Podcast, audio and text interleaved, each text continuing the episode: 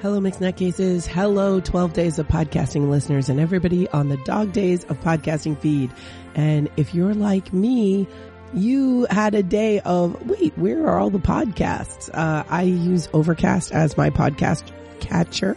And for some reason, the 17th, those days were missing, including mine. Um, it was out on my feed, um, including, you know, uh, so I, I not just mine, you know, uh, and Jay's who are on nimlas.org, but also NCAF that's on his own feed and Chris Moody and, um, Mad Marv and all of that. So, um, I actually had to go and seek out those and see what happened and it seemed to correct itself. But for some reason, if you're in Overcast, you do not see December 17th. So if you are looking for December 17th and, um, excuse me, uh, and, and, and you, are using Overcast, that may be what happened to you. You, it's not that everybody just didn't podcast and you may think, wait a minute, this doesn't make sense that the, the, I feel like I missed an episode, especially for those that are serialized, like Jay's and um, Mark's. So you know they're they're both telling stories, and you might feel like you've missed something. So make sure to uh, hit up encaffeinated.ca for Mark's and nimlas.org for Jay's. Uh, Jay is doing the Christmas Carol reading with all of his different characters reading, and then um, the encaffeinated one is doing his own original story. It's a creepy tale of Christmas cards. So you're going to want to check that out.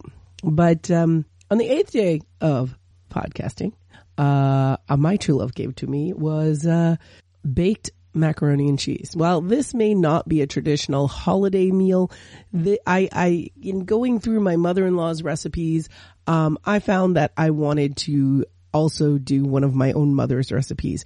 Now, baked macaroni and cheese is probably one of the first things. I don't know if it's the first thing, but it's, it's definitely an early recipe that I've been making my whole life. Um, and there were parts of it that I would be responsible for growing up and parts that I learned later as an adult. And I think that baked macaroni and cheese is a really important a really important recipe to learn because it requires a bechamel sauce. And everybody gets scared when they hear bechamel. It's just a roux. Okay. It's just butter, flour, and milk. That's all that it is. Okay. It's nothing to be scared of. But in learning how to do this, it prepares you for a lot of other things, like making roux, like making gravy from scratch, like um, figuring out the chemistry and how things work and how do I thicken things up without getting clumps. I think that's one of the hardest things is how do I, how do I thicken something up without getting clumps? Um, so to me, while it's a very simple recipe, it's one of those building block recipes.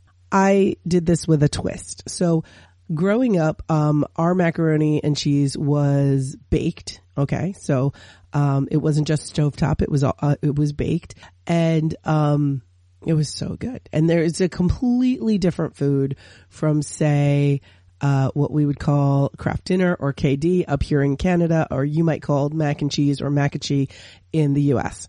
Um, it's just a, a, completely different thing. So my mom's thing was she always said, "Oh, the trick is using three cheeses." No, the trick is making a good bechamel. That's what the trick is. But I did a three cheese baked macaroni with uh I made it a lobster three cheese baked macaroni. And I did not have actual lobster. I'm over here sick and recovering, but I did have, I had picked up, um, you know, that imitation crab meat? Well, kind of that, but lobster.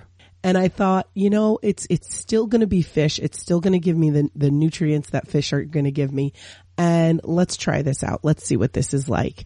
I originally bought it because I was going to put it in onigiri, but I ended up putting it in this. I might still make onigiri with the leftovers.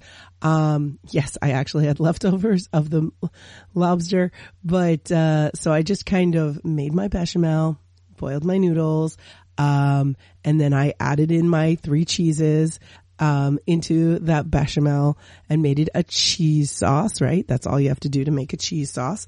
And then, um, I put it in a little bit of the pasta water. I mixed in the noodles and then um oh what else did oh then I took the uh lobster and the the air quotes lobster and I kind of shredded it and put it in and cooked that up. And then I put that into a French white, white casserole dish. Um, and I had also seasoned a little bit the bechamel. I seasoned the bechamel with, um, I've got this sriracha lime seasoning. It's like dried sriracha with li- dried lime zest. So I put that in the bechamel and then I also sprinkled that over top and of course sprinkled it with paprika because that's what you always do. And I am not a growing up, we did not do the breadcrumbs on top of baked macaroni and cheese. That is a thing that is awesome when it happens. And every time I've tried to do this, it has come out awful. And I don't know why, but I was watching, um, I think it was binging with Babish. Uh, he's got one of his uh, cooks on there, Alvin, and Alvin was talking about how to make panko and that you really want to take your milk bread and just grind it up and that's how you make really good panko. And I said, you know what? Let's try that. So I had some of the milk bread, you know, Ma's milk bread that from earlier in the 12 days. So I just took that up. I ground it up and instead of mixing it with butter, like all of the baked macaroni and cheese with breadcrumbs on top talk about, I just sprinkled it on top with my seasonings and it worked. Oh my goodness, it worked. And you know, there's something about the panko not being dried, you know, not ha- having it be dried breadcrumbs, but being fresh breadcrumbs that made it work even better. So that was a whole deal.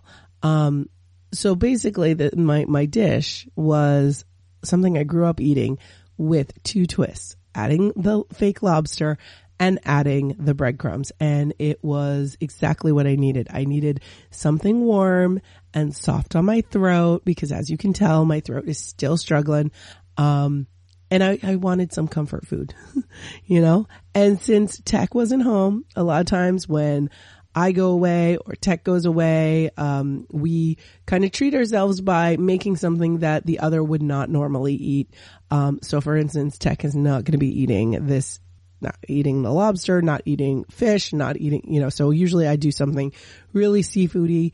Um, when I go away, tech is making something very hot doggy, you know, things like that. But, uh, so this was my thing. It was like, all right, I'm going to go, I'm going to go nuts with the, with the lobster there. The lobster, the fake lobster, the, the air quote lobster. Um, but I highly recommend it. It was really good.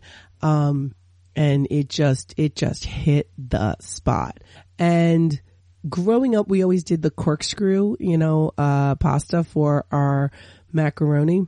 Um, you know, rotini or, uh, there's another name for the smaller one, but I use the elbow one just because, you know, it's traditional in another sense, right?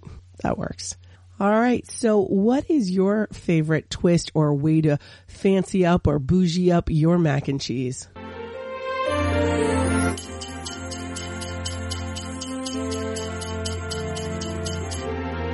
Nutty Bites is produced by Nimlas Studios under a Creative Commons Attribution No Commercial Non-Derivatives 3.0 International License.